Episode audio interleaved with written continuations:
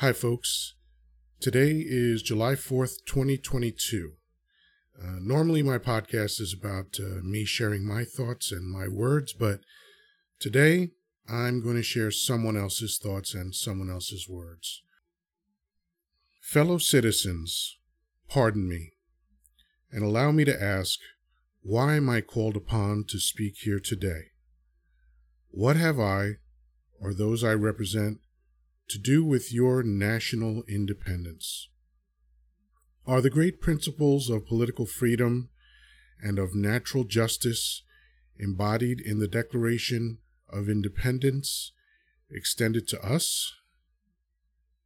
And am I, therefore, called upon to bring our humble offering to the national altar and to confess the benefits and express devout gratitude for the blessings resulting for your independence to us? I'm sorry, that's from your independence to us.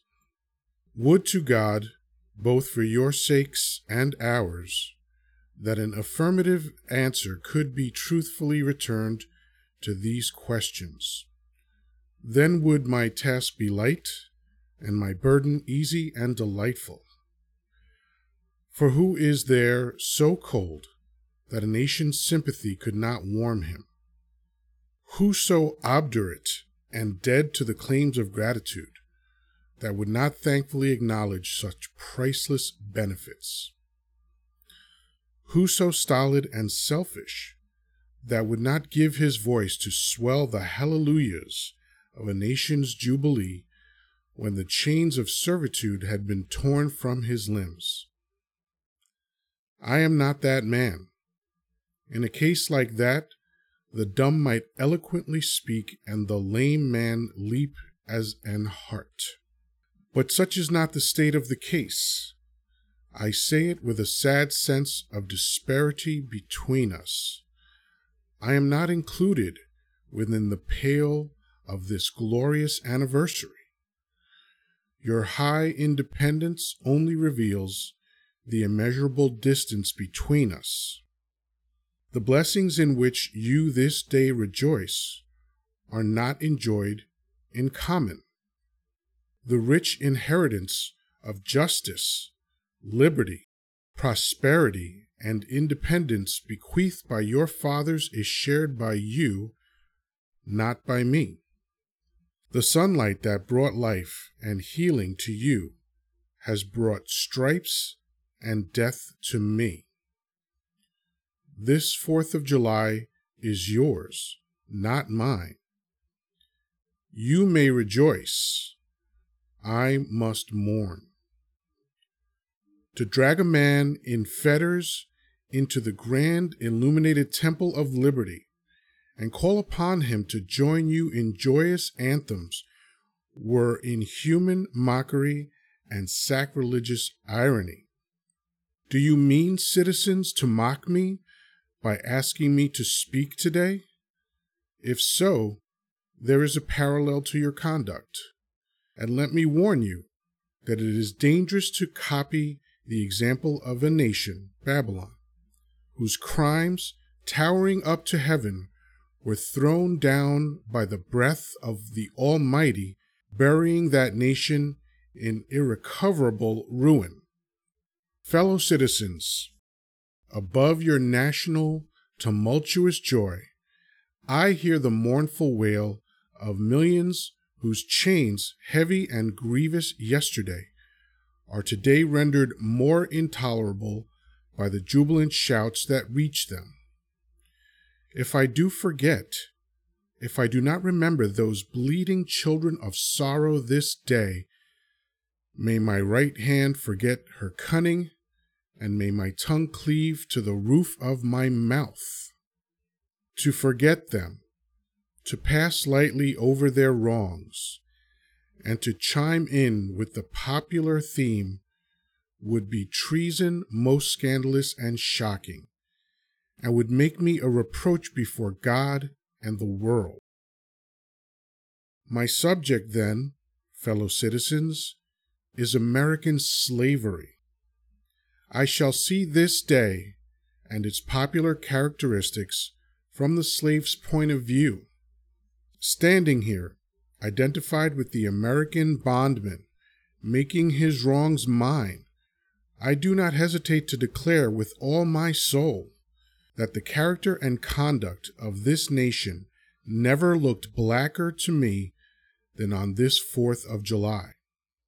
Whether we turn to the declarations of the past or to the professions of the present, the conduct of the nation seems equally hideous and revolting. America is false to the past, false to the present, and solemnly binds herself to be false to the future.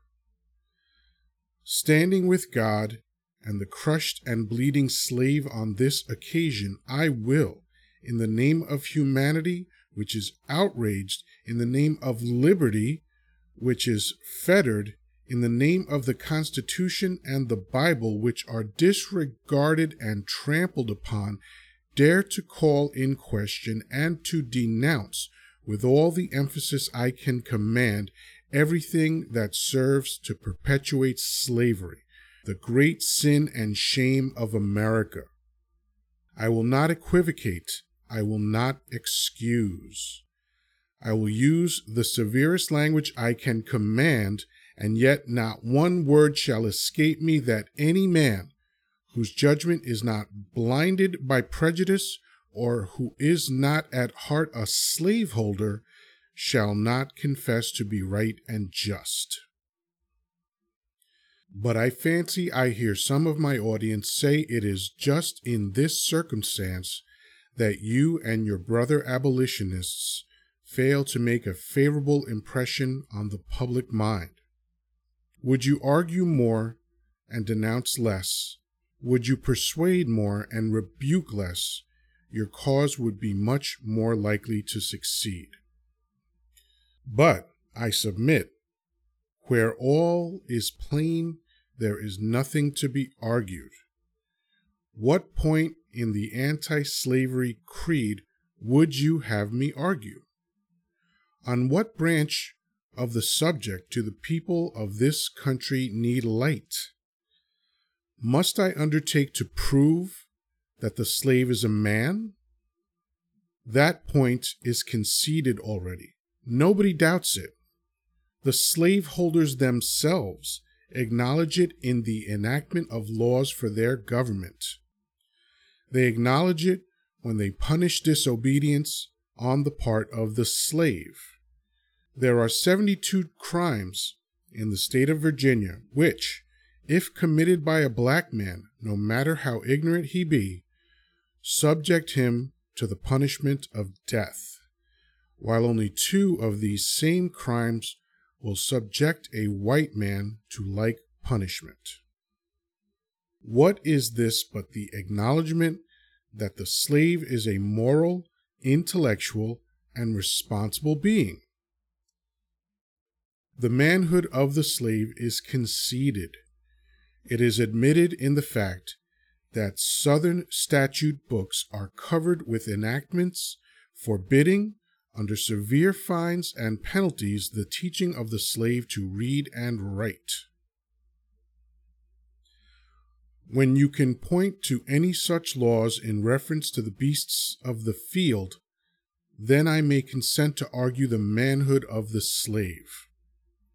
When the dogs in your streets, when the fowls of the air, when the cattle on your hills, when the fish of the sea and the reptiles that crawl shall be unable to distinguish the slave from a brute, then I will argue with you that the slave is a man.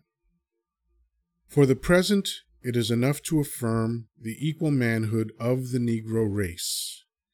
It is not astonishing that, while we are plowing, planting, and reaping, using all kinds of mechanical tools erecting houses, constructing bridges, building ships, working in metals of brass, iron, copper, silver, and gold, that while we are reading, writing, and ciphering, acting as clerks, merchants, and secretaries, having among us lawyers, doctors, ministers, poets, authors, editors, orators, and teachers that we are engaged in all the enterprises common to other men, digging gold in California, capturing the whale in the Pacific, feeding sheep and cattle on the hillside, living, moving, acting, thinking, planning, living in families as husbands, wives, and children, and above all, confessing and worshiping the Christian God and looking hopefully for life and immortality beyond the grave, we are called upon to prove that we are men? Would you have me argue that man is entitled to liberty, that he is the rightful owner of his own body? You have already declared it. Must I argue the wrongfulness of slavery? Is that a question for Republicans?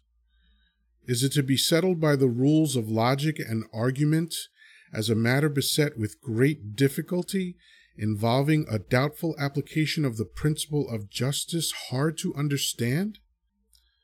How should I look today in the presence of Americans dividing and subdividing a discourse to show that men have a natural right to freedom, speaking of it relatively and positively negatively and affirmatively, to do so would to make myself ridiculous and to offer an insult to your understanding. There is not a man beneath the canopy of heaven who does not know that slavery is wrong for him. What?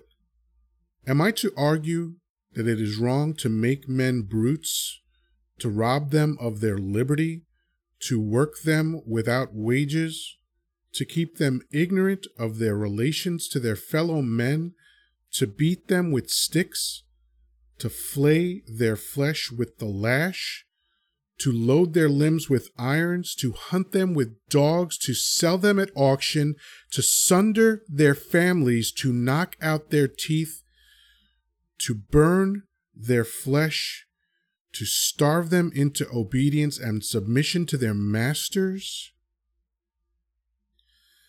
Must I argue that a system thus marked with blood and stained with pollution is wrong? No, I will not. I have better employment for my time and strength than such arguments would imply.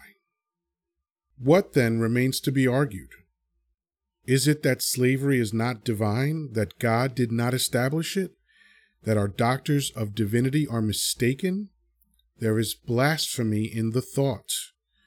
That which is inhuman cannot be divine. Who can reason on such a proposition? They that can may, I cannot. The time for such argument is past. At a time like this, scorching irony, not convincing argument is needed. Oh, had I the ability and I could reach the nation's ear, I would today pour out a fiery stream of biting ridicule, blasting reproach, withering sarcasm, and stern rebuke. For it is not light that is needed, but fire. It is not the gentle shower, but thunder. We need the storm, the whirlwind, and the earthquake. The feeling of the nation must be quickened. The conscience of the nation must be roused. The propriety of the nation must be startled. The hypocrisy of the nation must be exposed, and its crimes against God and man must be denounced. What to the American slave is your Fourth of July? I answer, a day that reveals to him more than all other days of the year the gross injustice and cruelty to which he is the constant victim. To him, your celebration is a sham. Your boasted liberty an unholy license. Your national greatness swelling vanity. Your sounds of rejoicing are empty and heartless. Your shouts of liberty and equality hollow mock. Your prayers and hymns, your sermons and thanksgivings, with all your religious parade and solemnity, are to him more bombast, fraud, deception, impiety, and hypocrisy, a thin veil to cover up crimes which would disgrace a nation of savages. There is not a nation of the earth guilty of practices more shocking and bloody than are the people of these United States at this very hour. Go search where you will.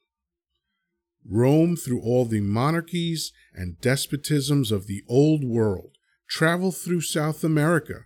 Search out every abuse, and when you have found the last, lay your facts by the side of the everyday practices of this nation, and you will say with me that for revolting barbarity and shameless hypocrisy, America reigns without a rival. Frederick Douglass, July 4th, 1852. Wow.